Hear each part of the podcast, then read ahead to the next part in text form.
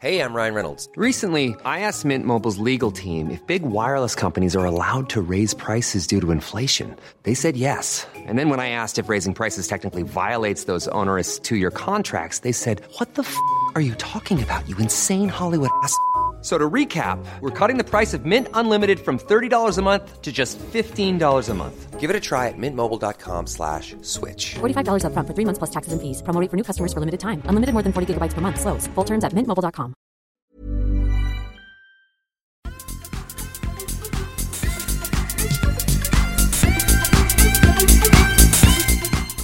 I veckans avsnitt så pratar vi om den gångna tävlingshelgen och vi ger vår syn på Nickos straff samt den där tillhörande dispyten mellan Brody Smith och Paul McBeth. Hej och hallå och mycket varmt välkomna till avsnitt nummer 178. Kedja ut, en podcast om discgolf. Hur är läget med min vän Tommy Bäcke? Det är bra. Men det är hack i skivan. Okej. Det är det här som är så bra att vi kompletterar varandra. För du pratar så lugnt och sansat så att man nästan får in en punkt mellan varje ord. Och jag bara snubblar på läpparna och får tunghäfta stup i kvarten. Nej, det får du inte. Nej. Förhoppningsvis så har det väl hänt saker på de här dryga 2... Ja, du, det är lång tid vi hållit på med det här nu. Ja, det är det. Det är det. Jag vågar inte ens tänka på det. Men. I sann kedja utanda så trycker vi väl ut ett avsnitt denna onsdag. Vecka 33, 2022. Eller vad är det? Vecka 33. Ja, det är väl strunt samma egentligen. Men du frågade hur jag mådde. Eller gjorde du inte det?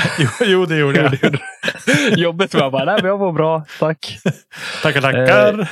Jag mår bra. Jag är tillbaka på jobbet igen och ja, det är samma gamla vanliga, du vet.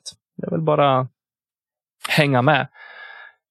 Jag är otroligt glad att jag avslutade semestern med att spela 4 runder discgolf på 2 dagar. Så jag mår toppen i den aspekten. Gör jag. Sen får vi se nu vad framtiden har att utvisa. Jag har väntat ett nytt jobb så småningom. Lite drygt en halv månad bort. Så får vi se vad som händer efter det. Så jag tar lite grann varje dag som den kommer, tänker jag. Jag ska på dop i helgen. Och sen så blir det lite partaj på kvällen. Så jag ser fram emot mot helgen, gör jag. Ja, härligt. Hur är det med Nicky Nyman?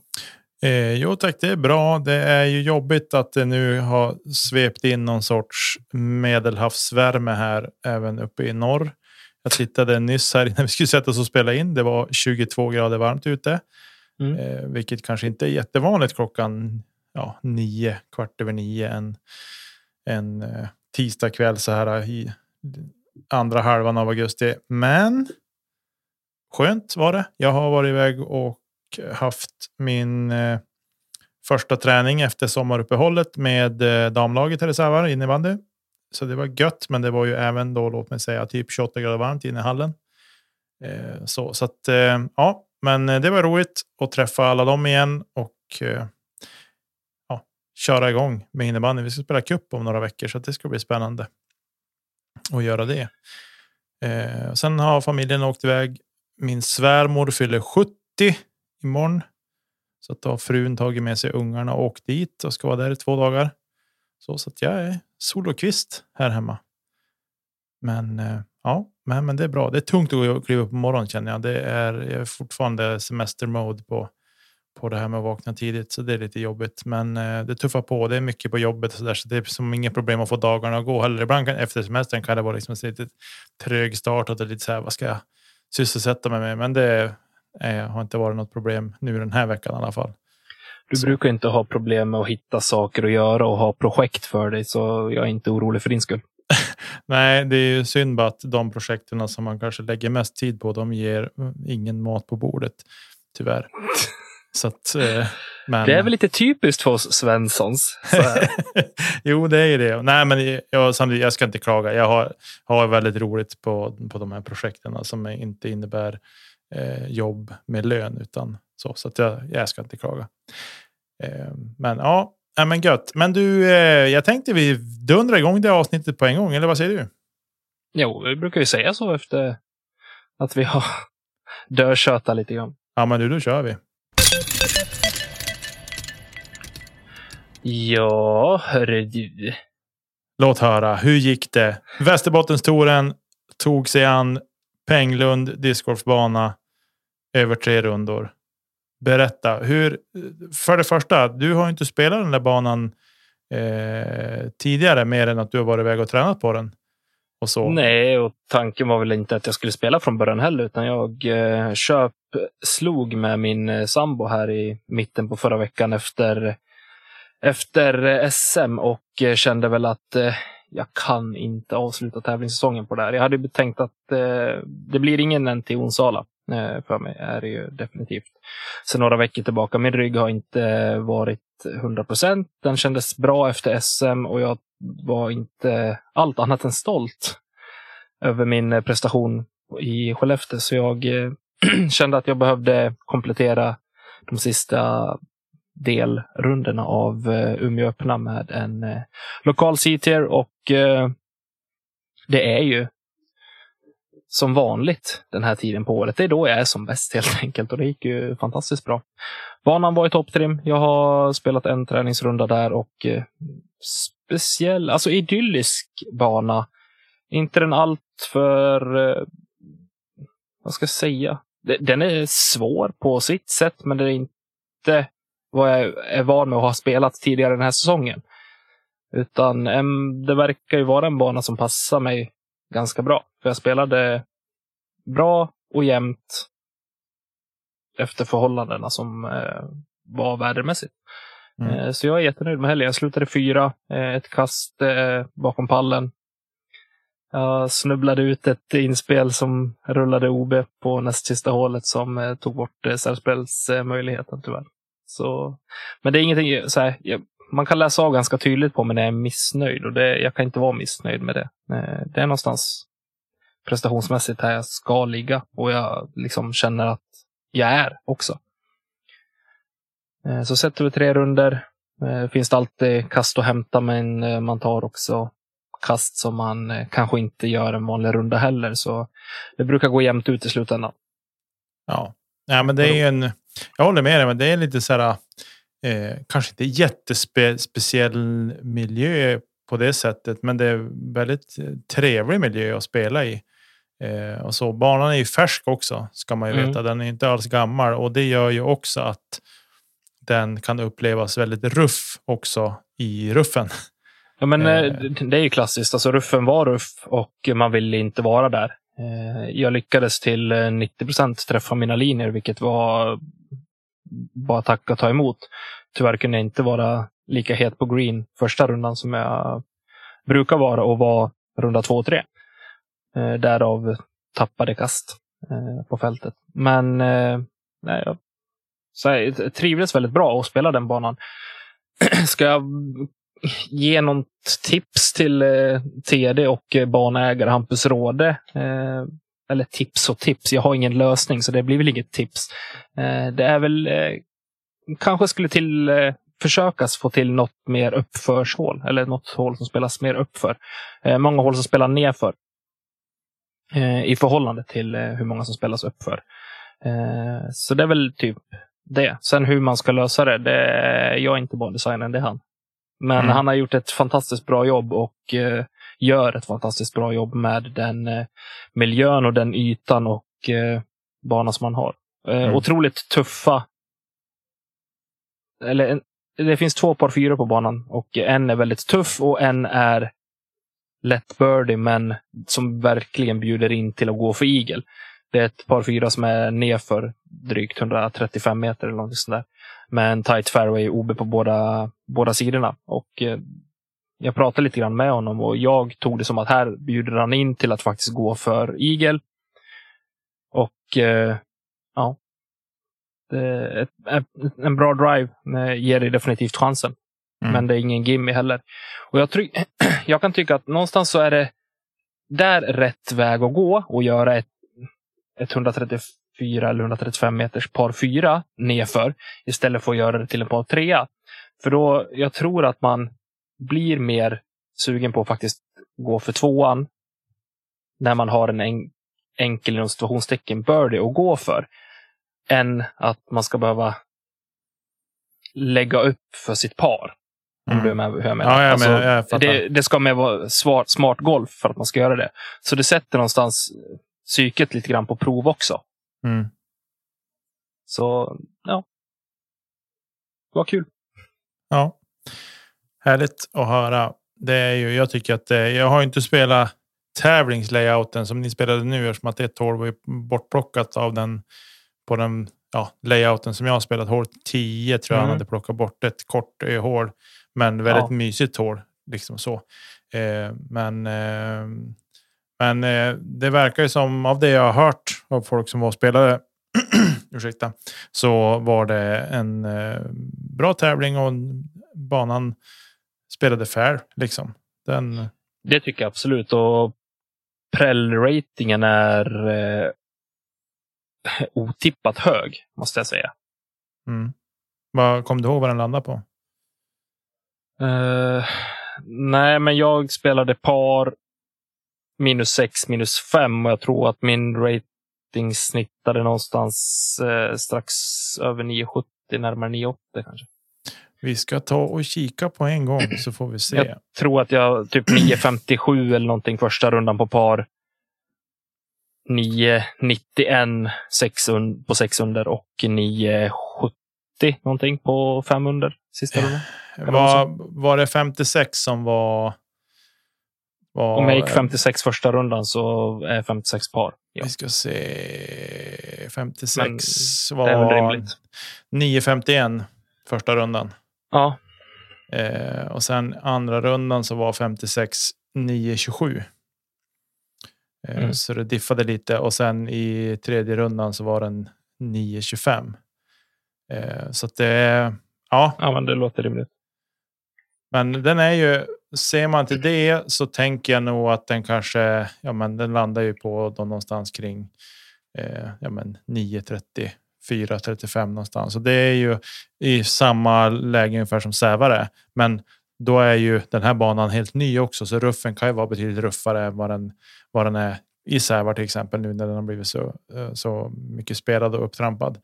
Där. Så att, men ja, det är en teknisk banan. Den är inte så lång men den är lite mer teknisk. Har ett par tajta knixiga skogshål och sådär. Vilket jag gillar ju sådana banor, ska jag säga. Så att, det är mycket öppet också. Men mer OB, som du inte gillar. Så jag vet inte riktigt resonemanget där. Nej, men alltså... absolut, det är mycket öppet. Och jag tror att just landskapet gör ju att man tycker om banan på så vis. Mm. Men jag tycker ändå de här tajta hålen som ändå är ganska många. Och sen är det också... En del av de här öppna hålen kräver ju ändå inte bara att du smetar ut den, utan liksom, du måste ha liksom lite koll på dina vinklar och linjer och så. Som om man jämför mot ängarna till exempel, så är ju den kanske inte lika totalt sett över hela banan noga med linjerna på samma sätt som jag tycker att Penglund är. Men det är vad jag tycker. Nej, men det är kanske för att det inte finns tillräckligt mycket OB på ängarna heller. Nej, så är det ju. Absolut är det så. Ja, men vi ska inte grotta ner oss i de lokala banorna. Folk tycker inte att det är kul att lyssna på.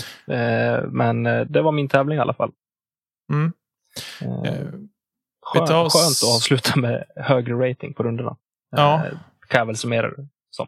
Precis.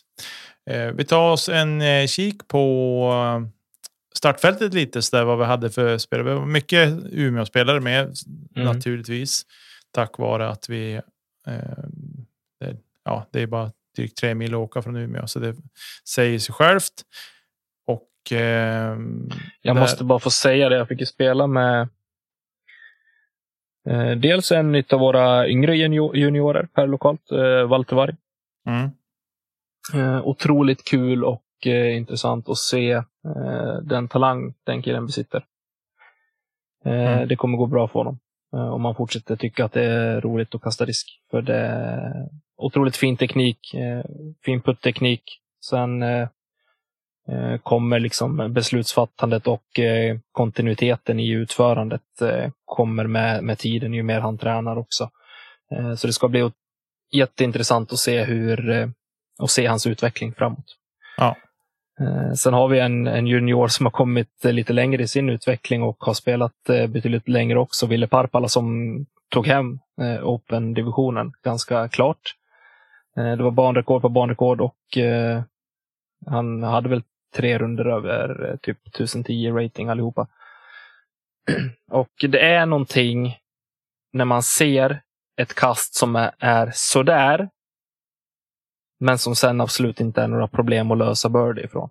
När man dräper en 23 meters bara som om det vore ingenting för att man verkligen har tagit sin tid, läst av både vind, vinkel och hur man behöver liksom släppa disken och liksom det kommer precis som som en annan gör en 6 meters liksom.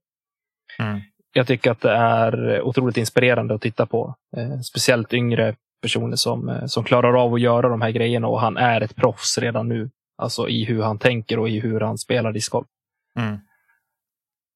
Otroligt inspirerande, måste jag bara säga. Ja. Ville ta hem det i alla fall. Totalt 29 under par. Hela 9 kast före Linus Eriksson som hamnade på andra plats. Och så hittar vi Ronny Hammare på tredje plats som slog dig med ett ynka kast. Och sen hade vi ett par kast ner till Simon Salman på femte plats och Emil Karlsson på sjätte plats. Ja. Men lite regn hade ni på lördagen? Ja, ganska mycket också. Ja. Regnade väl konstant hela första rundan. Domnade av precis efter vi var klar med första rundan och så gick vi på andra rundan. Sen på eftermiddagen då var det i princip ingenting. Och sen på söndagen då var det väl 25 grader varmt och stekande sol. Mm. Så ja, det gick från klarhet till klarhet. Ja. Även vädret. Just det. Ja men det är fint. Fint att höra. Ja, vad tyckte du om formatet? 2 shotgun och sen en tee times runda. Ja, 2 runder dag 1 och en runda dag 2. Jag har ju suttit och hyllat nya formatet för NTs och sådär tidigare på det. Men det var charmigt att få komma tillbaka lite grann. Speciellt när det är en lokal seater. Jag tycker att det här är rätt väg att gå med 3 runder. Även på mindre inom stationstecken torer och tävlingar. Jag spelade också en Södra Norrlands tor. Om jag får jämföra de 2 stycken att det här är ett betydligt roligare upplägg. Mm. Där man kan någonstans få och ge sig själv möjligheten att vila inför en finalrunda och komma dit fräsch i kroppen och känna att man är redo att faktiskt ge allt en sista runda också. Mm. Många gånger tycker jag att som vi haft det på Norrlandstouren tidigare också med 2 runder på en dag så är tävlingen över att det är det är svårt att liksom göra korrigeringar, det är svårt att ladda om och få någon större förändring. Utan har du en bra dag första rundan då är det sällan du sabbar andra rundan också. Nu kanske jag inte pratar för alla såklart, men utav egen erfarenhet så är det så det brukar se ut. Och jag uppskattar verkligen att ha fler än 2 runder under en tävling. Mm. Så jag gillar det.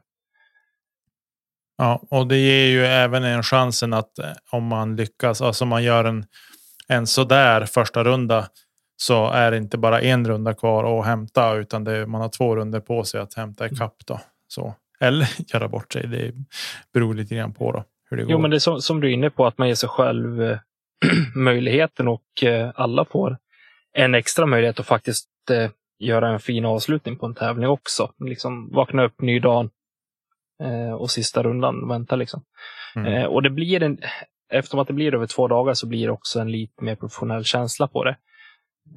Men jag tycker inte att man ska sträcka det så långt till att man går och kör 3 dagars event bara för att det är 3 runder på en lokal CT.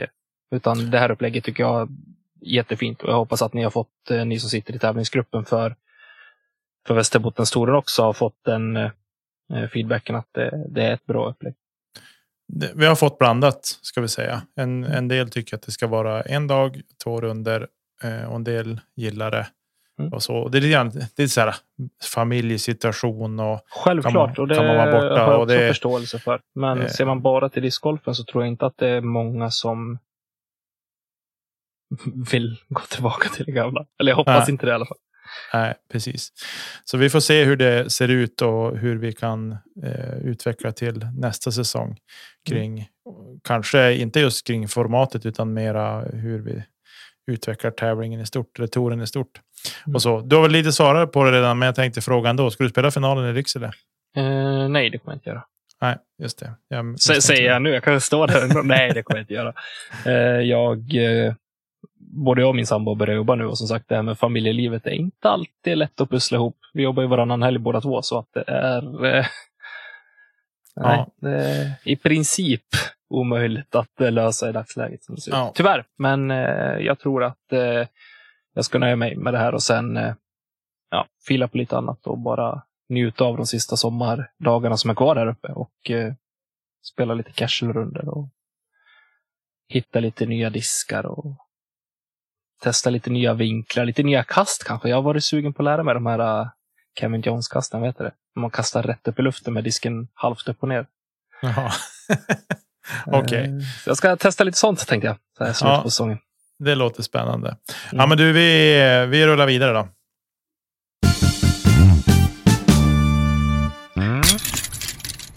Och det gör vi genom att hoppa över pölen och landa i Peoria, Illinois. Är jag helt ute och cyklar nu? Nej, det är jag inte. Ledgestone Insurance Open har spelats 4 runder över 4 dagar i USA på Disc Golf Pro Tour, och vi kan väl börja med här sidan, Nicke? Absolut, det ska vi göra, trodde jag. Men i alla fall, så vad sa vi, börja på här sidan. Här killarna, här. Kommer du också till Demoin på den här länken? Ja, precis. Så dåligt. Ja, det är som det är. Det var en miss i planeringen. Men i alla fulla fall i MPO så var ju Ricky Wysocki tillbaks och verkade inte vara hämmad av några skador vad man kunde se. Han spelade otroligt stabil och bra discgolf, framförallt på Northwood skulle jag vilja säga. Att han scorade väl där. Nu har de gjort banan lite lättare, har jag hört från flera håll. Så den var inte lika hemsk som i fjol, men den spelar väl ändå par på typ 1010 eller något. Men då, återigen där, städat upp ruffen lite grann och plockat bort några små kvistar som stod mitt på fairway. Ja. Och det lilla gör mycket, men som jag också har fått höra från, eller höra, nu låter det som att jag har pratat med halva spelarfältet, det har jag inte, men den kommunikation jag har nåtts av är att den trevligare banan att spela igen. Sen kan man ju tycka vad man vill från vårat perspektiv som förväntar oss att se 18 hål på en runda istället för 8 liksom. Men det kanske är en diskussion vi kan ta efter att vi har dragit resultaten. Ja, precis. Men i alla fall så Ricky vann ganska klart, måste vi ändå få säga, trots att han tog. Ja, men det var väl klart efter 2,5 runda i alla fall. Ja, precis. Det skulle mycket till att han skulle sjabbla bort det sista rundan. Och så. Men han vann 4 kast före Paul McBeth och 5 kast före Gannon Burr, som spelade otroligt fin golf första rundan, ska vi säga. Yep. Och ledde där. Men Ricky har spelat stabilt, inga errors egentligen. Han har ju liksom inte heller gjort några så här typ supermakabert throw-ins och sådana saker, utan liksom spelar stabil golf och hållit sig borta från buggies och ruff och sånt. Så där, så att då med ett VM som är några veckor bort, så spännande att se. Ja, det var väl egentligen alltså första rundan han kanske inte imponerade. Ska jag säga, han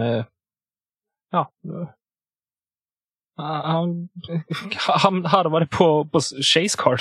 Och det är väl under hans nivå om man frågar honom själv.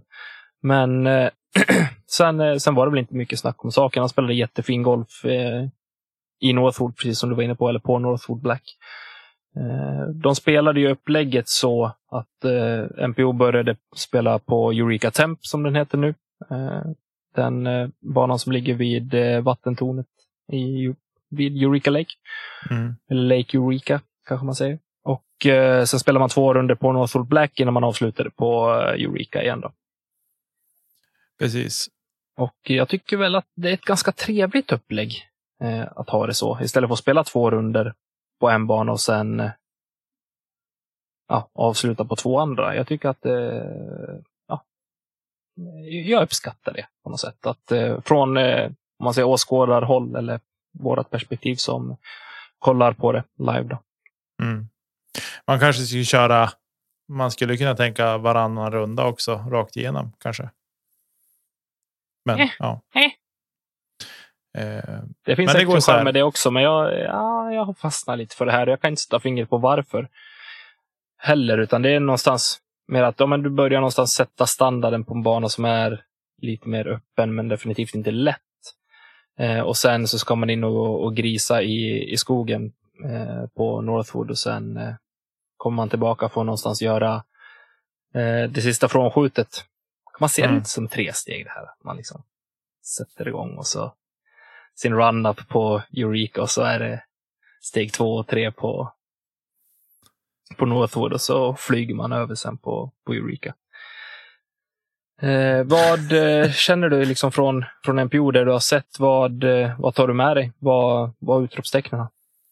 Nej, men utropstecknen det var ett par race där. Runda 1, 4 stycken. Var det smallde till ett par gånger. Så. Men i övrigt så där. Den banan är ju speciell. Och jag faktiskt så passade jag på när jag satt och väntade på runda 2 måste det ha varit. För där visar de ju bara backnine ska vi säga också. Eftersom att de hade problem med täckningen in i skogen där så visar de bara backnine på live coverage. Och då tänkte jag, jag måste titta på ett par tävlingar tillbaka i tiden. Och då tittade jag 2015 tror jag det var. Då var det Sott vann. Och då körde de ju en Final 9 där. Vilket var lite speciellt att se. Men då hade de ett par riktiga grisiga hål alltså. Ja, den är väl rejält de gjorde efter det va? Ja, det är den. Absolut. De hade några hål som var så här 182 meter par 3 och där korgen stod ute på liksom en udde. Det var förvisso utför men fortfarande liksom ett helt vansinnigt hål. Så där. Så att de har spelat det formatet också. Att de har haft liksom finalrundan är bara 9 hål. Men tuffa sådana. Men det råder väl en liten delad man säger, diskussion vad man tycker kring det formatet också. Det här med Final 9. Jag gillar det inte. Nej. Jag tycker att man ska spela hela runder. Så. Ja, det tycker jag också. För att annars är det som att den blir som mer bara som jag kan absolut att det kan hända grejer på 9 hål. Men jag tycker att är det skårat väldigt, väldigt, väldigt bra på de första rundorna och sen har du bara 9 år på det kanske att jaga kapp så tycker jag att det är lite snålt men ja, det är vad jag tycker jag är lite traditionalist sett till sådana saker jag vill att det hellre ska vara eller ja, det är jag ju egentligen inte men jag vill väl att det ska vara 18 hål finalrunda det är väl så jag vill att det ska vara. Jag är väl mestadels med på din take där också. Där jag hade kunnat tänka mig, bara för underhållningens skull, det är väl på de 3 rundors tävlingarna och eventen som finns på Disc Golf Pro Tour att man spelar kanske 9 hål för lead card direkt efter 3D rundan. Det hade jag kunnat köpa. Bara för underhållningens skull. För hade man gjort det på de 4 rundors eventen, då är vi åter där igen som jag har varit skeptisk till och är skeptisk till att man börjar tumma på kvaliteten, man sliter mer på spelarna så en söndag eftermiddag när man helst bara kanske vill sätta sig i bilen och köra vidare till nästa event för att kunna spela in sig på de banorna. Men på 3 runders event, bara för egoismens och underhållningens skull så hade jag kunnat tänka mig att titta på en Final 9. Men nej, jag tror att vi ska hålla oss borta ifrån det för utvecklingens av sportens skull och även för spelarnas skull. Att de inte ska dra på sig onödiga skador inför kommande event nu när det är så pass tätt med tävlingar och på touren också. Ja, absolut. Nej, jag är helt enig där. Ja, vi ska väl säga det jag tyckte var en grej som faktiskt stack ut lite grann i övrigt, kanske inte i positiv mening, men det var att jag tyckte att Paul, han spelade bra, men jag tyckte att han hade lite mycket missar från tee. Mm. Och så var... Speciellt på Northwood, va? Ja, fast även på Eureka också hade han en del lite sådär unforced errors, om man så ska säga. Yeah. Inte jättemånga, men tillräckligt många för att han liksom inte kunde vara med ordentligt i fighten. Mm. Nej, jag är helt med i det där. Det såg just ut kanske efter första rundan, och sen gör han väl en okej första runda på Northwood också jämfört med vad han gjorde i fjol. Där det bröt lös riktigt tälskotta. Men imponerad ändå. Ja, nu låter det som att jag sitter och slickar rör på honom, men det gör jag verkligen inte. Men jag är imponerad av hans avslutning på sista rundan, som faktiskt gör att han tar andra platsen istället för att bli 4. Mm. Nej, absolut. Helt enig. Det håller jag med dig om fullt ut. Men det var som sagt, det var lite missar från tid som gjorde att han fick tufft att skåra. Sådär. Men jag tror väl ändå att lite grann också att Ricky kanske började slappna av så. Att han hade koll på läget liksom så. Mm. Så att det blev kanske tajtare än vad det kunde bli. Hade Paul skårat och spelat bra så hade Ricky kanske haft en annan attack också i sitt spel, tror jag. Men Paul spelar bra, men lite för mycket missar tyckte jag från T. Men det är ju, vi vet ju det har vi snackat mycket om förut om Paul också med honom när det blir stora tävlingar, majors och så, och VM så kommer ju Paul att vara jag kommer aldrig att räkna bort Paul, och framförallt inte på den banan heller. Som ska spelas. Vi är ju inte många veckor bort från världsmästerskapen heller, utan vi ska ta och sätta oss och göra en ordentlig genomkörare inför VM, hade jag tänkt också, där vi får någonstans kartlägga toppspelarna och se vad de står inför det här, och då även ta med Eagle som uttrycks att det är comeback igen då under VM då. Ja. Precis. Så vi får väl se. Det kommer inom några veckor inför VM där, skulle jag tro. Precis. Utan att ha diskuterat några detaljer med dig som helst. Men det är väl lite hur jag tänker att vi kanske behöver göra inför VM. Ja, precis. Vi kan nämna också, såklart, FPO ska vi inte glömma bort. Missy the Cannon Gannon sopade hem FPO-tävlingen 6 kast före Onskogings. Och tätt följt av 3 spelare på delad 3:e plats. Kristin Tattar, Lisa Fakes och Paige Pierce. Ja, och där är det väl likt i fjol. Vi går in i den tiden på året, ska jag säga. Jag menar, nu pratar jag inte inför VM, utan den här tiden på året när Missy Gannon i slutet av touren börjar faktiskt spela riktigt stabilt och spela riktigt bra. Och tar en vinst. Nästa vecka så ska vi spela, eller vi. De ska spela Des Moines, där hon tog sin första Elite Series vinst i fjol. Och sen rullade det bara på för henne i fjol också med Pro Tour Championship och allt vad det hette. Så jag tror att det här är inte det sista vi får se. Jag tror att VM kommer ganska lägligt inom några veckor för hennes skull också, för att hon ska kunna ge det faktiskt och vara som bäst. Mm. Jag tror att vi har betydligt mer att vänta oss av från hennes sida än vad vi haft förut inför ett världsmästerskap. Mm. Precis. Ja, nej, men så det ska bli spännande att följa i alla fall. Rent spontant, vad tänker du om Tatars insats? Ja, vad ska jag säga? Spontant så... Ja, det här är ju en kvalificerad killgissning av högsta rang. Men jag tänker att hennes skada som hon nu har haft och fortfarande har, av det man kan utläsa, så tänker jag att hon kanske är lite försiktigare än vad hon kanske skulle vara normalt sett och skadefri. Så. Men hon är där igen. Hon är på pallen liksom. Ja, hon levererar ju på högsta nivå. Gång efter gång efter gång. De andra har ju inte gjort det på samma sätt som hon har gjort i år, tycker jag.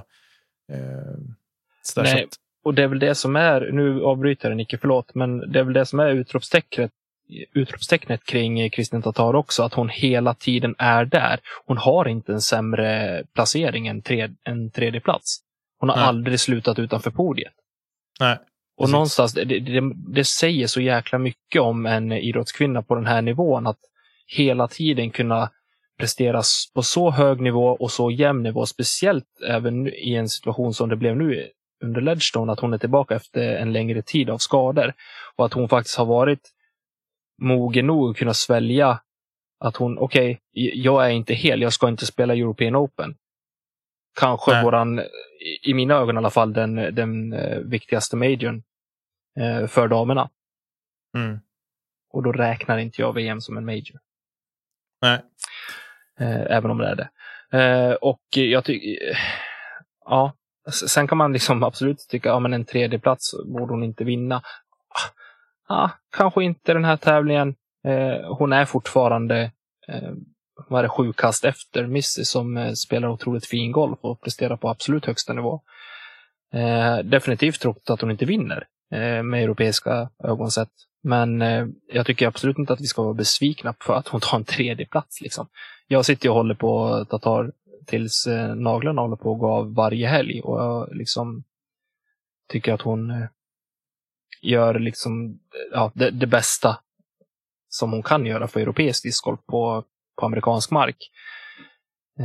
Så nej, jag tycker definitivt inte att vi har sett... det finaste av Tattars prestationer på andra sidan pölen heller, utan jag ser VM som hennes höjdpunkt också. Mm. Och jag tror definitivt att hon kan ta guldet där. Ja, det jag tänker är liksom att också så här, vilket jag tycker är väldigt roligt, det är ju att om nu Missy Gannon har spelat liksom på en kanske sin högsta nivå, eller på bra och nära sin högsta nivå, liksom, och Tattar har en mer normal dag på jobbet bara, liksom, så ser man ändå att det är tätt i damfältet liksom, och det tycker jag är jätteroligt att se, att det inte är liksom att det är en eller två som har sprungit iväg likt Paul och Iger gjorde på European Open till exempel, om man ska ta den bilden, utan det är liksom, det är inte jättemånga kast.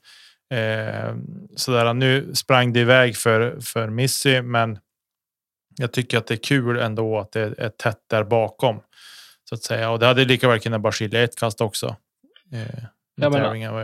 Absolut, jag menar Paige var ändå uppe på och hade första platsen under tävlingen, hon slutar också delad 3. Sen hittar vi kanske personer vi väntar oss att se högre upp i resultatlistan. Katrina Allen slutar på en del 7:e plats. Sen kniper Katie Tätte återigen en topp 10-placering på en stor tävling. Otroligt starkt. Sarah Holcomb, som var på att spela league card, slutar på en 10:e plats. Och liksom, det är här någonstans vi måste kunna se damfältet med ett större perspektiv nu, att vi är inte där vi var i fjol och i förfjol, där det bara är Paige Katrina show hela tiden. Med några uppstickare i Kona Pennis och Valerie Manduian, utan nu det här är ett större fält. Precis som vi pratade om inför den här säsongen, alltså discgolfen på damsidan nu har aldrig varit roligare att följa, och jag gör det med nöje varje helg. Jag tycker det är jätteintressant och jättekul att se discgolf på damsidan varje helg nu. Jag ser fram emot det varje dag. Och, jag håller med. Och speciellt att du kan inte säga vem vinner helgen. Jag tror, rätta mig om jag har fel nu, säger jag till våra lyssnare, men jag tror att det var den 7:e segraren på damsidan i år som tog en elitseries, va? Ja, det har jag inte någon koll på, men det kan ha mycket väl stämma. Jag har inte kollat upp det, men jag har för mig att jag fick höra det på omvägar, att det var något sånt. Det är nog inte helt omöjligt, för att jag kan inte säga sådär att jag menar att det bara är upprepning. Och än en gång vann. Nej, men precis. Och jag menar, för bara några veckor sedan så tog Natalie Ryan sin första seger. Han slutar nu på en 39:e plats. Connor Pannis, som vi har sett dala upp och ner i resultatlistorna, hittar upp på en 36:e plats delad. Och på tal om henne, har du hört vad hon gick ut och sa efter den här tävlingen att hon har gjort vad då? Har du koll på det? Nej, det har jag inte koll på. Hon har tagit hjälp av psykolog, idrottspsykolog. För att hon brottas med både det ena och det andra mentalt. Och jag tror att mycket ligger i den här pressen att man väntar. Att liksom förväntningarna på henne är betydligt högre i och med hennes kontrakt och i och med hennes prestation i fjol. Och jag tycker att det är någonstans både starkt och bra av henne att gå ut och tala om det. Att okej, nu ser det ut så här. Jag känner inte igen mig själv. Jag vet vad jag kan, men jag hittar inte flowet på tävling. Jag tror att det ligger mentalt och har därför tagit hjälp. Liksom. Och det har vi liksom stora spelare på i andra sporter som jobbar ständigt med också. Och jag tror att, och jag hoppas att det här kan vara rätt väg för henne att gå. För jag hoppas att hon kan visa att hon tillhör världseliten. För just nu så har vi inte kunnat se det i år hittills, tyvärr. Nej, precis. Ja, nej, men det är starkt av henne att liksom öppna upp. Ja, men så här är det. Jag brottas med de här grejerna. Det har inte detaljerat så, men liksom att det är ändå grejer som händer. Och hon kämpar med saker. Och ja, jag tycker att det är starkt av henne att liksom kliva ut så. Kan jag inte säga någonting om. För vi får inte glömma bort det någonstans heller, utan det var ett ståhej efter att de släppte hennes kontrakt liksom efter i fjol, och efter hennes fjolår så med det faset så absolut, hon är värd att ha det kontraktet. Det är inte det jag säger, utan jag tror att man någonstans behöver också sätta sig in i situationen och den liksom pressen som det kanske indirekt sätts på henne också i och med det. Och jag tror precis som med många andra att det är ingen annan som är hennes största kritiker än henne själv. Nej, det är som absolut. Hon säger det, hon vet ju vad hon kan. Hon har alla kaster, men hon får inte fram det på tävling. Och ja, jag är beredd att vara med på det, att det kanske sitter i huvudet.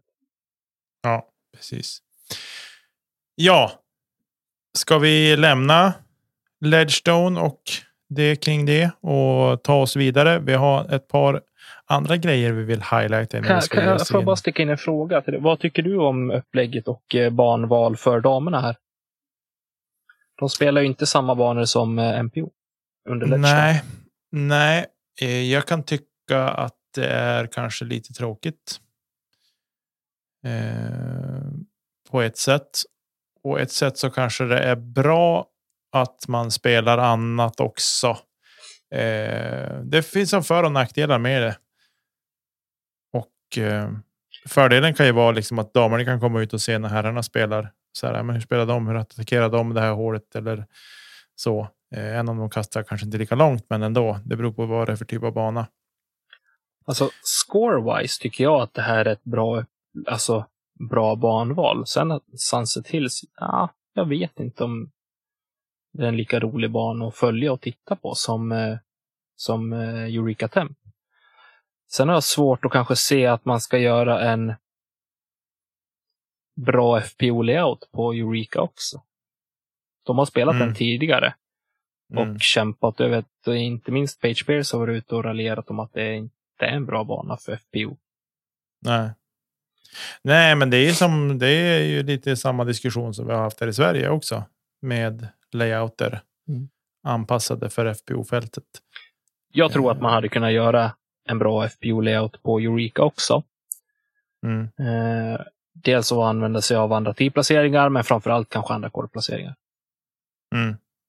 Precis. Jo, jag är helt övertygad. Det är jag helt övertygad om. Absolut. Men ja, nej, det här är ju jättesvåra frågor. Och det har vi pratat om förr, men de liksom, sporten utvecklas ju. Alltså vi kan inte liksom, tittar vi tillbaka 2 år bara. Liksom så här, livesändningarna var så där och liksom allting var ju så där jämfört med hur det är idag. Och då måste man ju så förstå att utveckla banor och layouter och liksom följa med där också. Det tar tid. Det är inte gjort i en handvändning. Så, och med tanke på mycket nytt folk som har kommit in också och liksom börjat tävla på en högre nivå, så blir det att du hänger ju med liksom i att man måste testa, men man måste testa i den mån så att man faktiskt har en chans att utvärdera också. Och man kan inte utvärdera efter en tävling. Nej. Det krävs kanske ett par tävlingar för att kunna utvärdera en layout till exempel, för att man ska kunna göra någonting vettigt av det. Precis, och där skulle jag vilja slänga ut en fråga eller ett resonemang också till dels våra lyssnare, men även till våra poddkamrater där ute, både Disc Golf-podden och Let's Snacka Plast, i vad de tror och hur långt bort vi kanske är från att ha en separat tour för FPO. Vi har ju sett prov på där vi har tävlingar som arrangeras endast för FPO. På den här nivån, då har det varit PDG som har styrt det, och då har det varit kattpiss. Mm. Men frågan är, hur hade det sett ut om vi faktiskt hade haft Disc Golf Women's Pro Tour? Mm. Som drivs av DGPT då. Mm. Jag tror inte att, personligen tror jag inte att vi är där än, eller att discgolfen är där än. Dels ekonomiskt, men även alltså storleksmässigt som sport. Men jag vill någonstans att när vi väl kommer till den punkten att det kommer bli så, då vill jag inte att standarden ska vara som det har varit på många enskilda damtävlingar som typ US Women's Disc Golf Championship då. Mm, precis. Nej, det håller jag med om. Där är jag helt enig. Där man spelar banor med korsande fairways och där banorna inte är stängda. Nej, jag menar, det är samma gamla vanliga diskussion vi har igen gällande PDG. Men ja, vi lämnar den öppen och hoppas få att någon kanske har ett bra resonemang kring det. Både lyssnare och våra poddkollegor. Absolut. Du, vi kör vidare. Tycker jag. Jo du. Här helgen före VM så har vi det pågår tävlingar på flera platser i landet den helgen, det fattar jag också. Men söndag den 28/8, då är det King Fundraiser Doubles på 3 platser i Sverige. Vi spelar i Umeå norr, Norrköping i öst, Borås i väst. 3 platser där vi ska spela pargolf över 2 runder. Anmälningsavgiften för varje par går oavkortat till King. Discmania har klivit in som sponsor för eventet, vilket vi tycker är superkul såklart. Och jag kan väl säga så här att här i Umeå så är halva startfältet fyllt. Och det ramlar in lite titt som tätt par som är med, och det är något par på väntelista också. Så att det rör på sig. Helt klart. Och det här är ju helt och hållet fullt ut för att hjälpa King ekonomiskt att kunna utveckla ännu mer kring parfunktionen såklart. Och vi har ju testat den redan. Mm. Och den funkar klockrent. Det var ju som inga konstigheter. Det tog 5 minuter att kasta upp en tävling på mobilen och sen körde vi en runda. Så det var ju snabbt och enkelt att fixa. Ja, det var bara det att det var fel par som vann den gången vi testade. Men annars så absolut, jag har ingenting att klaga på. Så nej, absolut. Anmäl er och dig och din bästa, roligaste, finaste, trevligaste partner och delta på King Fundraiser Doubles någonstans i Sverige, utav de 3 spelplatser som finns. Jajamän. Och vi är stolta över att det finns en i Umeå såklart. Precis. Vi behöver inte nämna mer om det, men som sagt, save the date, 28/8, King Fundraiser Doubles, 3 platser, Umeå, Norrköping och Borås. Så gå in och anmäl dig och din partner dit. Man anmäler sig på Matrix då, såklart. Den här förtjänar det. Den här får du. Nej, såklart ni anmäler dig King. Det vill vi vara tydliga med. Så att jag bara letar efter rätt forum och skriver det. Jag tänkte, det blir jättedålig stämning om man går in och skriver i något kommentarsfält. Liksom. Jag tänkte göra det. Du skrev att Discmedia hade gått in som sponsor. Och bara, ja, så anmäler det på Discord Matrix. Kommer Håkan bli jättearg på mig när han hör det här. Förlåt. Ja, det tycker jag. Jätteroligt skämt. Du får sparken. Mm. Vi kan nämna så här också. I Finland, vårt östra grannland, så har det spelats discgolf också. Turku. Där Seppo Pajunen vinner på minus 30 under par. 2 kast före Rasmus Saukorippi. Och 3 kast före Jesse Nieminen. Seppo som bara hade 2 bogis på hela tävlingen och spelade sin sista runda bogeyfri. Det är ju hatten av för den. Det är ju fantastiskt bra jobbat. Och sen hade vi ett sjukt tunt. Får jag bara säga, alltså, den gamla räven går och vinner en tävling igen. Alltså, ja, han kan fortfarande. Ja, visst. Gamla räven, var han 30? Han är väl yngre än mig. Ja, då har man ju, jag tror jag har fått 27, vatten på min kvarn. Jag tror han är född 95. Då kan jag säga att du är en gammal räv. Det känns bra. Men vi ska säga det är ett otroligt tunt startfält för FPO. Det är endast 3 startande där Silva Sarnen vann på 14 över par, 4 kast före Jenny Karpenen och 5 kast före Olivia Kindstedt. Trist att det var så otroligt tunt. Och nu tänker jag slänga in den här gingen för nu kommer det att barka loss.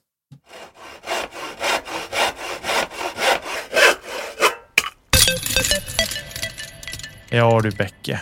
Nu är vi här igen. Ja, jag tänker vi kan ju inte lämna det här som vi har pratat om tidigare. Händelsen som skedde på European Open under runda 2 på hål 18 med Nikko Locastro resulterade ju där och då i en diskvalificering från turneringen. Efteråt så har han gått ut och bett om ursäkt. Han har blivit av med sina sponsorer, både Clash och Gateway hade väl bara pausat tills... De har väl pausat samarbetet. Ja. Ja, de har pausat sitt samarbete. Precis. Och det är väl kanske rimligt så. De vill inte kasta honom under bussen helt och hållet. Nej, och nu så har den anmälan som gick till PDGs typ, ja, disciplinary, ja, disciplinnämnden. Har nu fått sin dom och den slutade på 9 månader. Mm. Ja, och vad åsikter? Ja, jag tycker att det är bra att han blir avstängd. Däremot så tycker jag inte att det är bra att han blir avstängd 9 månader. Det här är ju hans yrke och med det sagt inte sagt att han kan välja och flippa burgare på valfritt burgarhak eller så. Men 9 månader och ja, men det är ett hårt straff. Jag tycker att han skulle vara avstängd året ut. Skulle kunna säga det, kanske 6 månader. Men 9 månader. Ja, jag är väl tveksam. Men jag tycker att det är bra att han blir avstängd. Och ja, det är väl min take på det. Jag tycker att straffet var väl lite väl långt kanske. Jag läste en text på Altiworld, tror jag det var, om det här och det var någonstans, det stod där också det samma sak som jag tror Paul hade skrivit i, som det har blivit sånt rabalder kring också, att han förlorar någonstans mellan 50 till 100 000 dollar i inkomst på det här också, i form av sponsring och annat kanske. Nu är det väl kanske jag vet inte hur den här avstängningen funkar, om det är liksom ingen discgolf alls, han får inte hålla i clinics eller får inte göra någonting. Jag vet inte hur det funkar, vilket jag har lite svårt att se varför kan inte kunna få hålla clinics för, men ändå, så att det är klart att det är en ordentlig smäll. Sen vet jag inte, jag håller inte riktigt med Paul om att han inte är en återfallare, för det är ju, sen om det var länge sen så ja, det är ju inte, det har smullet för, så att säga. Så att, ja, det är väl vad jag tänker kring det där, just kring Nikko. Vad tänker du? Ja, vad tycker och tänker jag?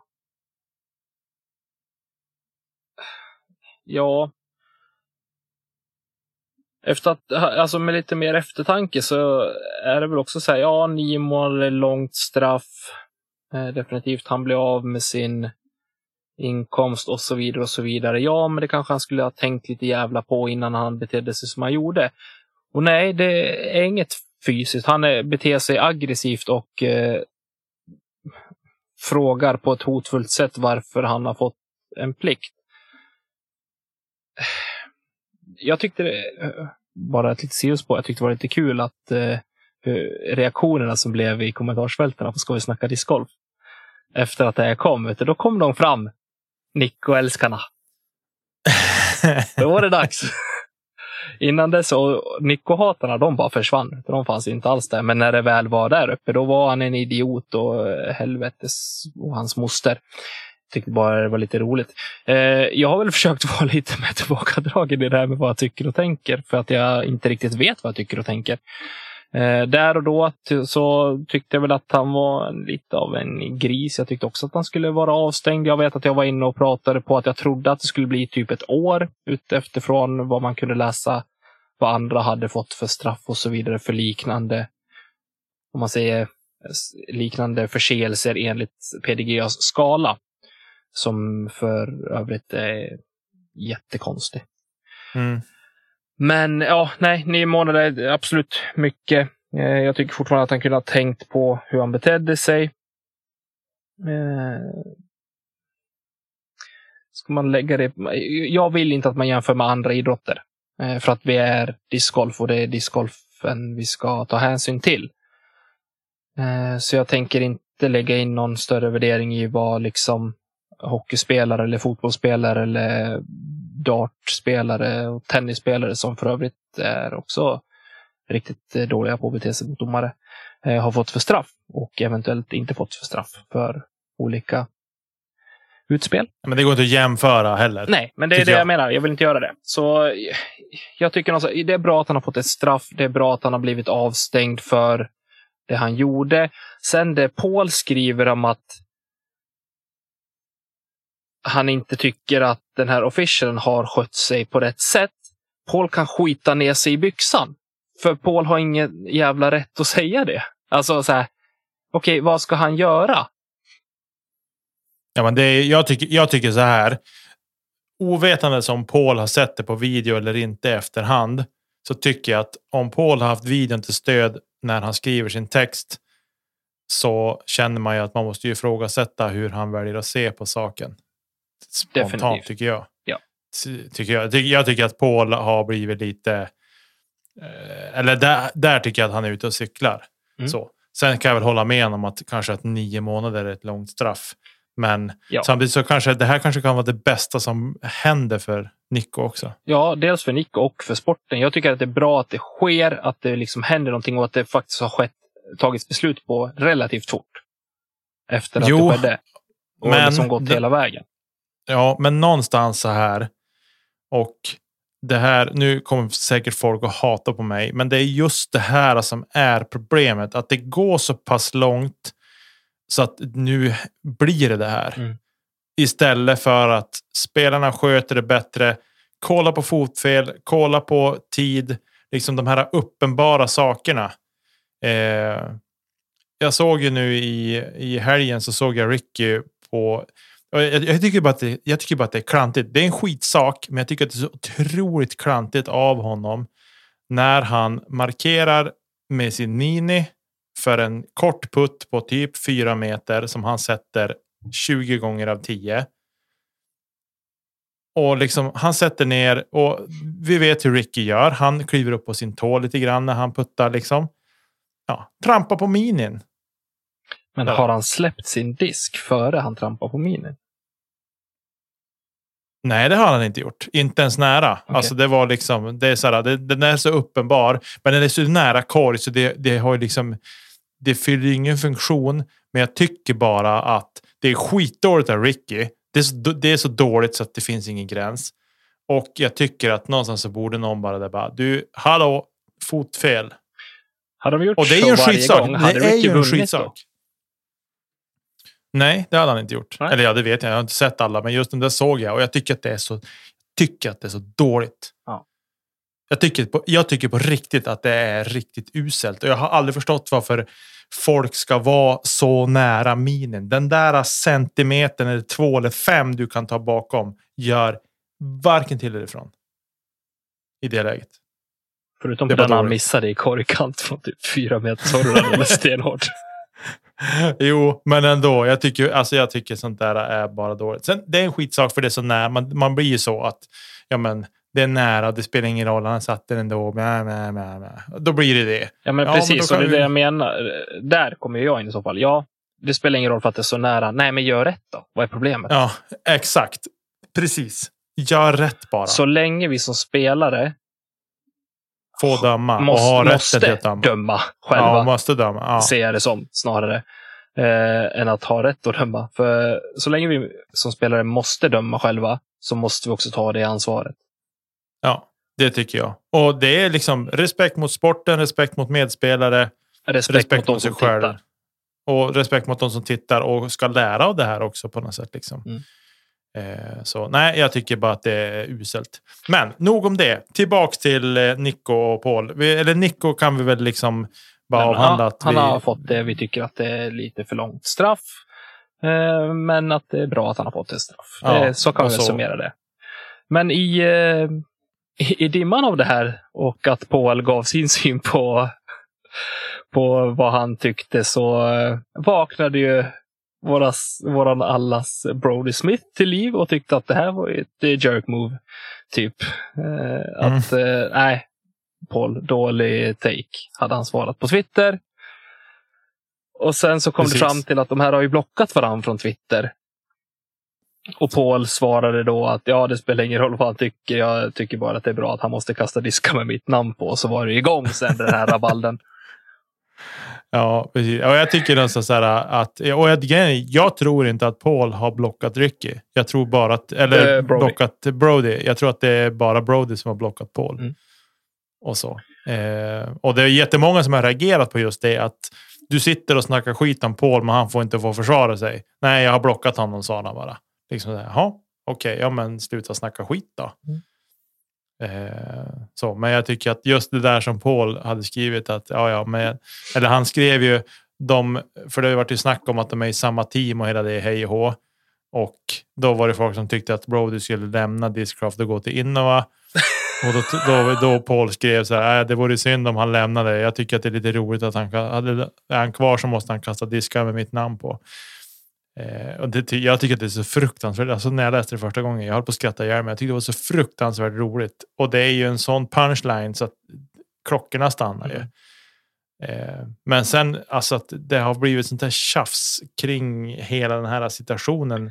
Men om det nu är liksom att Paul lämnade Foundation Disc Golf för att satsa på sin egen foundation och att Brody då har gått in i Defcon 1 och ska liksom snacka ner Paul, jag vet inte riktigt, jag har följt det där för lite och har inte upplevt heller att det har varit ett sånt tjafs. Nej, det här fick ju ett litet sving nu efter den här grejen på Twitter och kommentarer fram och tillbaka som definitivt är underhållande. Jag tycker att det är svinkul att läsa precis som du, men det är för att jag är den narcissist jag är också.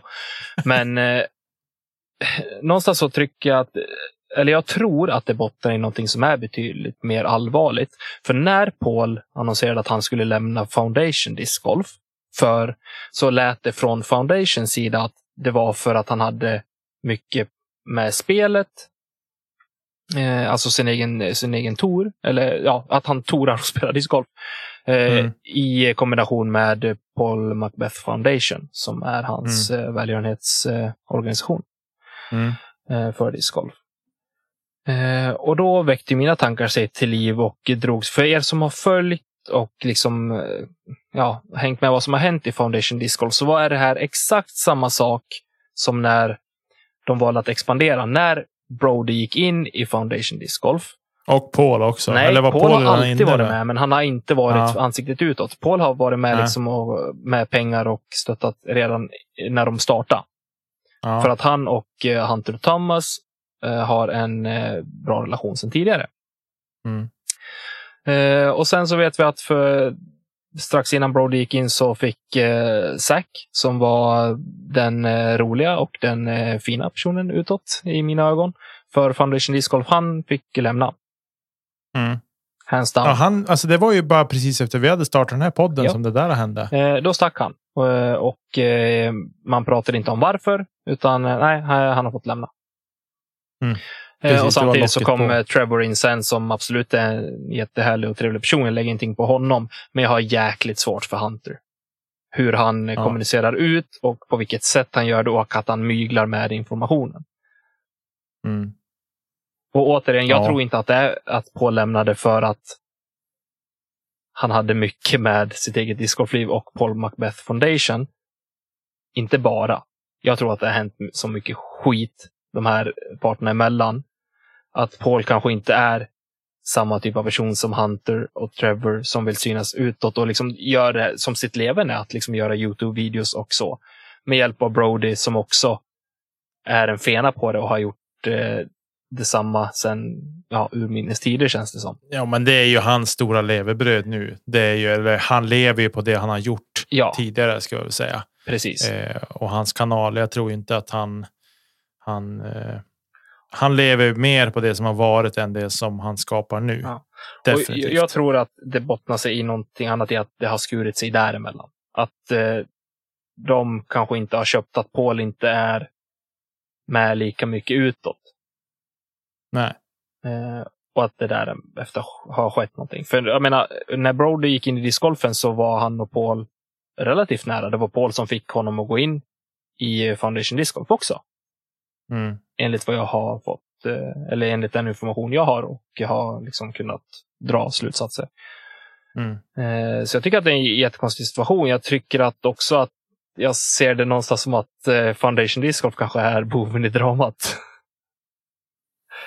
Ja, det kan det ju säkert vara, men jag tycker det är någonstans här att om nu Paul har liksom, han har sin egen foundation, han satsar på tourandet och tävlandet. Han har en fru som ska underhållas, än om hon är med och stöttande och har liksom sina åtaganden under de här tävlingarna och så. Okej, nu är jag ute på riktigt. Nej, men lyssna här.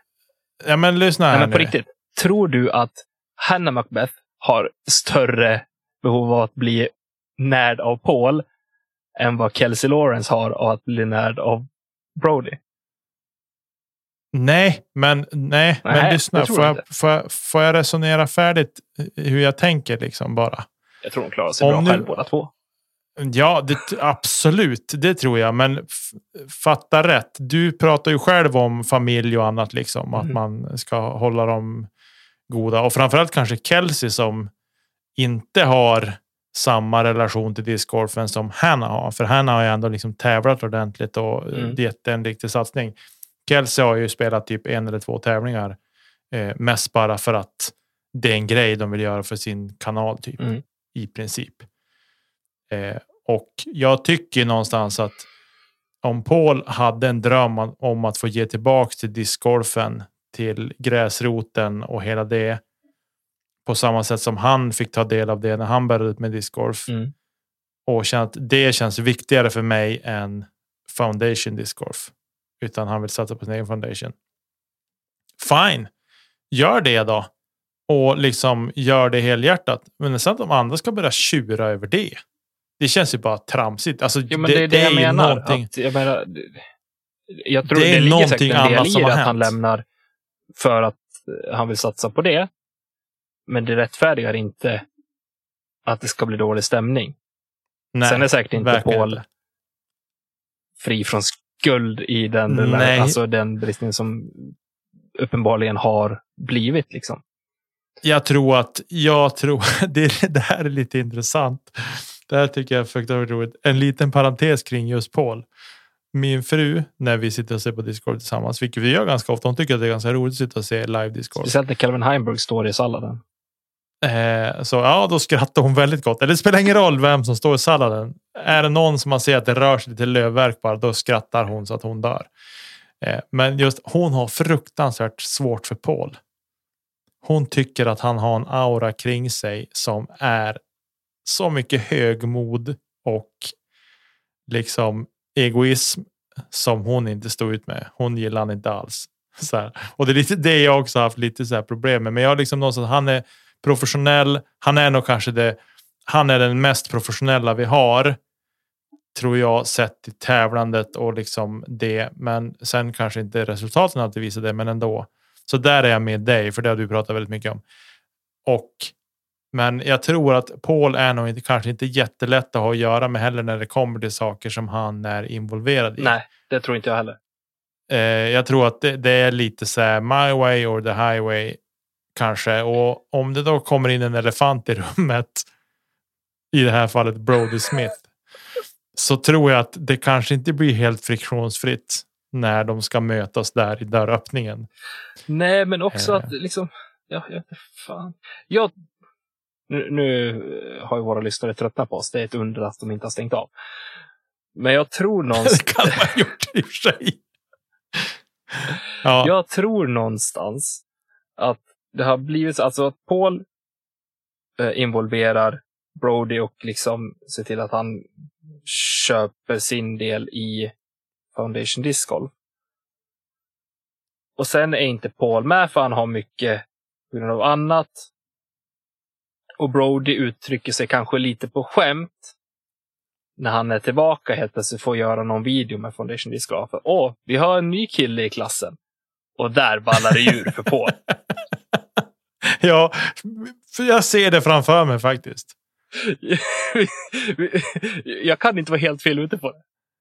Nej, jag är helt med dig. Det skulle mycket väl kunna vara så. För Paul känns som väldigt lättkjurig. Ja, absolut. Eller hur? Det tror jag. Jag tror att det är nog väldigt... Jag tror att han känns väldigt strikt och uppstyrd som människa totalt. Men det är jag. Och sen kan man tycka vad man vill om Brody, men han känns också som att han har väldigt lätt till skratt. Han tar väldigt lätt på saker och ting. Men han kan också skilja väldigt mycket på affärer, sport och lek. Ja, jag tycker ju att han kan någonstans också vara ett riktigt rövhål mot folk. Brody? Vilket jag tror, ja och vilket jag tror att han var. Och vilka han är också, titt som tätt. Så. Det jag imponeras lite grann av med Brody också. Det här pratade jag med Key här i helgen också. Att det är att han alltid också har ett svar på tal. Han säger ju ingenting som han själv aldrig kan backa. Ja, det vet vi inte heller. Nu har han ju sagt saker, tycker jag, som man är lite så här, okej. Jo, men försöker du ställa honom mot väggen, då har han fortfarande en förklaring till varför.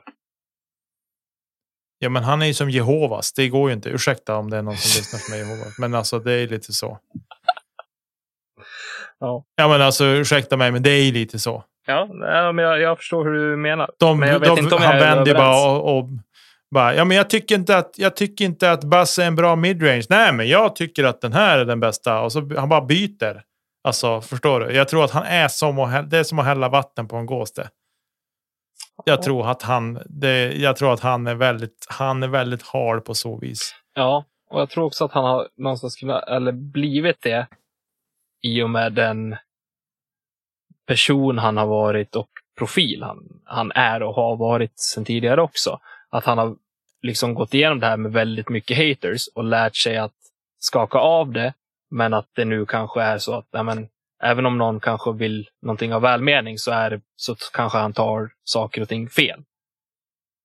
Och tar precis som att de säger det här för att de vill argumentera. Och då finns det inget stopp på honom. Nej, precis. Men jag tror lite så här... En sak som jag kanske jag får skit för mer grejer, kanske bland annat av dig. Men ibland kan jag tänka så här att det hade varit en sak om Brody hade haft Pauls prisskåp och sagt de här grejerna han säger. Absolut. Och spelat på den nivån, men det gör han ju inte. Han är ju inte än. Nej, men jag vet, alltså det vet i frågan om han någonsin kommer att nå. Självklart dit. Inte. Eller jag tror inte heller det. Eller, alltså, han kommer inte kunna vinna allting som Paul har vunnit. Absolut inte. Jag tror att där är Paul och Climb och de är en helt annan nivå. Så, men han kommer fortfarande också. Inom 5 år från karriärstart har vunnit en Disc Golf Pro Tour-tävling. Det svär jag på. Han kommer ha tagit en titel. Det noterar vi den 16 augusti 2022. Tar vi en notering på det. Nej, men absolut. Han har ju varit nära. Han har ju varit gott lead card och så. Men det är just den här sista slutklämmen som har fattats för honom och så där. Och han har ju ramlat ihop som ett korthus. Men det Brody har ju varit otroligt framgångsrik inom frisbeesporten och i Ultimate framförallt. Alltså han var ju en enorm stor stjärna när han var som bäst där. Ja. Liksom, men han har ju hållit på med golf också. Han hade ju sin YouTube-kanal som handlar bara om golf. Ja, med tips. Och den har han väl kvar fortfarande, men jag vet inte mycket hur aktiv han är på det. Men liksom 300 000 prenumeranter liksom genererar pengar i också. Men nu när du säger det också, han hängde ju en del. Vad fasen var det de hette? Five. Men det hände ju samma sak i golfen också, att han blev ovänner med folk han körde ju kanaler med de andra killarna. Jag minns inte nu vad de heter, men de var också svinroliga och sköna att göra med. Men jag har för mig nu när vi bara berörde att det var någonting som sket sig där också. Så de började köra sitt eget race.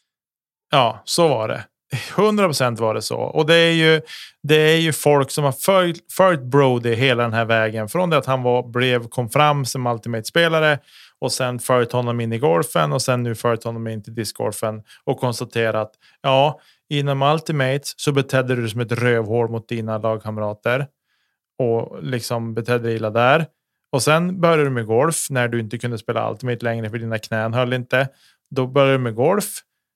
Hur nu det skulle vara med lindande för knäna, men i alla fall.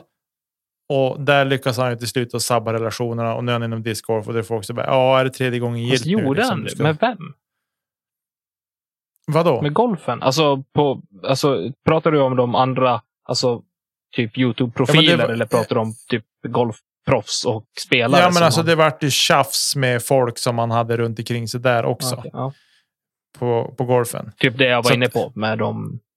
Ja, om det var exakt just kring dem så men det har ju liksom varit grejer och det blir sådär och nu är det grejer som händer inom discgolfen också. Så att lite elefanten i rummet, den får han att ta på sig att han är. På samma sätt som Austin Hamner var ute och svinga på Twitter ibland. Men alltså det är ju det enda sättet. Att Austin Hamner gör det kan jag ändå köpa, för det är enda sättet för honom att få synas. För på discgolfbanan gör han det ju inte i alla fall. Nej, men vi hade inte lagt märke till Brody heller på det sätt vi har gjort om det inte vore för hans. Självklart inte, men han hade inte börjat med discgolf om det inte vore för hans YouTube-karriär. Nej, det vet jag inte, men ändå. Jag tror att liksom hade han bara varit någon random sådär. Det ploppar ju upp spelare ibland nu som vi inte har någon aning om. Ja, men Kramer till exempel som bara kom från ingenstans, kastade forehand som en häst, sparkade boll och liksom så. Vem är han? Ja, så alltså, är han bra en tävling och sen så är han och harva på Tide 96. Ja, så kan det bli. Så. Men vi får se vad som händer med, men jag tycker att det är kul att det är lite tjafs med just här kring Paul och Brody och det. Men sen, det är klart att de kanske inte tycker att det är svinkul heller. Det ska man inte, man ska ha respekt för det är jobbigt att ha konflikt med någon annan oavsett. Jag hade tyckt att det hade varit kul eller intressant att höra ett uttalande från Bob Julio.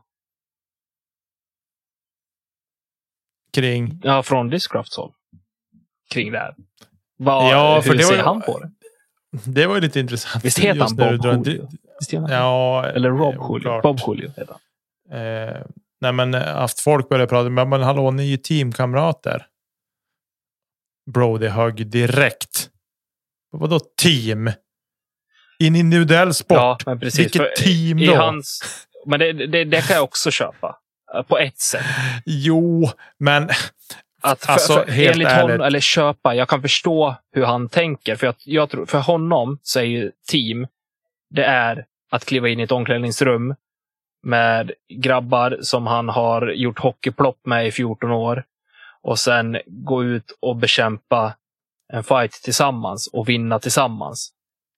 Jo, men men för det är inte sagt att han inte borde vara glad när det går bra för en annan discgolfspelare. Ja, exakt. Jag själv som ingår i ett discgolfteam blir ju otroligt inspirerad och otroligt glad när det går bra för mina teamkamrater. Men ja, jag försöker fortfarande spela bättre än dem på tävling, även fast det aldrig kommer hända och att jag alltid är jävligt långt ifrån. Men jag skulle aldrig sluta göra mitt bästa. Alltså jag skulle aldrig sluta försöka vara bättre än mina teamkamrater på tävling i en individuell sport. Mm. Men jag blir fortfarande otroligt glad och inspirerad när det går bra för dem. Ja, och när de spelar bra. För jag har någonting att lära av det. Betänk det här scenariot. VM. Feature card på VM. Vi slänger in Brody och Paul på ett feature card på VM. Och bägge spelar bra så de får dras med varandra hela VM. Brody, Paul, Ricky och Nikko hade varit ett drömkort på VM. Tyvärr kommer det inte att ske. En sak kan vi vara säker på, att det händer mycket i discgolfvärlden och det stormar ofta kring Brody Smith. Och man kan tycka vad man vill om det. Jag tycker att det är intressant och underhållande till viss del. Jag tror så här att vi har ungefär 1,5 lyssnare kvar på det här avsnittet, Nicke. Men innan vi avslutar så vill jag veta vad du tycker om att ha Northwood Black som en bana under Ledgestone eller under en tävling på Disc Golf Pro Tour. Ja. Ska den vara kvar? Ja. Varför? Därför det är en bra bana. Okej, men det är jättekul att sitta och kolla backline. Nej, alltså nej, men det får de ju lösa. Den teknikaliteten får de ju bara se till att lösa. Mm. Men alltså det här är ju det största problemet med sport överlag, tycker jag. Yeah. Att sporten hamnar i andra hand. Det är så viktigt att få kanala ut det här på våran discgolfkanal före att tävlingen ska få spela där, för att det råkar vara dålig täckning. Ja, då får samtidigt, man du betalar på att se en produkt. Jo, absolut. Men om jag får se typ 20-25 andra tävlingar och får se bara, ja, det försvinner totalt sett en runda som jag i och för sig kan se på postprod, men ändå. Så det kan jag leva med. Men jag tycker att de får bara ska se till att lösa att de ska kunna sända frontline. Mm. Och det har de pengar till. Antingen det eller att de försöker hitta någon typ av lösning för det. Annars så förväntar jag mig att Northwood Black inte spelas på Disc Golf Pro Tour nästa år. På grund av täckningen? Yep. Okej. Okay. Ja, jag är inte med det där. Mm. Jag tycker att det är bull att sporten hamnar i andra hand. Men det är vad jag tycker. Hade du någon fler fråga kring det där? Nej, det hade jag inte. Okej. Vi kan väl avsluta avsnittet med att bara säga att vi kalvar bort Calvin Heimberg från Disc Dior topplistan topp 3 och ersätter honom med Ricky Wysocki efter helgens bravader. För Calvin, han gjorde en bra runda och sen så var det inte mycket mer med det. Nej. De sidan får stå än så länge. Det krävs lite mer från Gannon, the Canon, Missy Gannon. Vet du förresten vad hon heter egentligen? Nu blir det ett långt avslut, men vet du vad hon heter? Oj, oj, oj. Missy, vad kan det vara? Hon heter Marissa. Marissa Gannon. Varför vill hon bli kallad för Missy? För? Det vet inte jag. Du får ringa och fråga henne.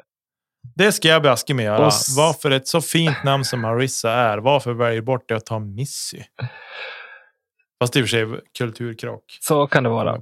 Men med de orden så sätter vi väl punkt för veckans avsnitt. Det märks att det var sent på kvällen, men vi hoppas att vi har några kvar med oss. Och är det så att vi har några kvar med oss så kan vi väl faktiskt säga det att vi är otroligt tacksamma för våra patrons. Och för att visa det så kommer vi att framöver här ha en liten utlottning till er som är patrons. Ja. Av en liten specialdisk. Exakt. Så det kommer så småningom. Så vi har inte glömt bort er. Och man får ju inte skriva giveaway på Patreon för att då bryter man massa regler. Men i den här podden så är det jag som säger vad jag vill. Så det kommer ske en giveaway av en liten speciell disk till någon av våra patrons här framöver. Så häng med oss. I övrigt tack till er som lyssnar på oss vecka ut och vecka in. Ni är fantastiska. Nu är semestern över så nu kommer lyssnarsiffrorna att gå upp igen. Det är bevisat sedan gammalt att det är så. Ja. Tack till Marcus och Emil för hjälp med vinglar och vinglar. Nu vinglar jag på språket. Jinglar och grafik. Vi ses. Puss på er.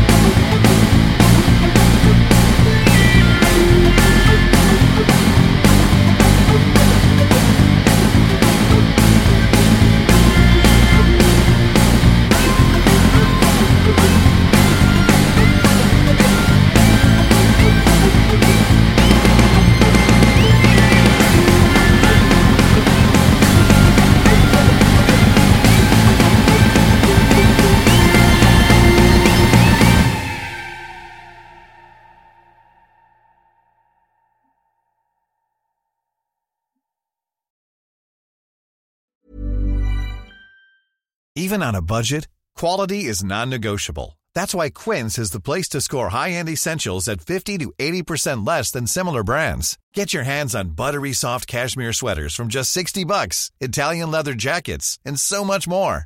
And the best part about Quince, they exclusively partner with factories committed to safe, ethical, and responsible manufacturing. Elevate your style without the elevated price tag with Quince. Go to quince.com/upgrade for free shipping and 365-day returns.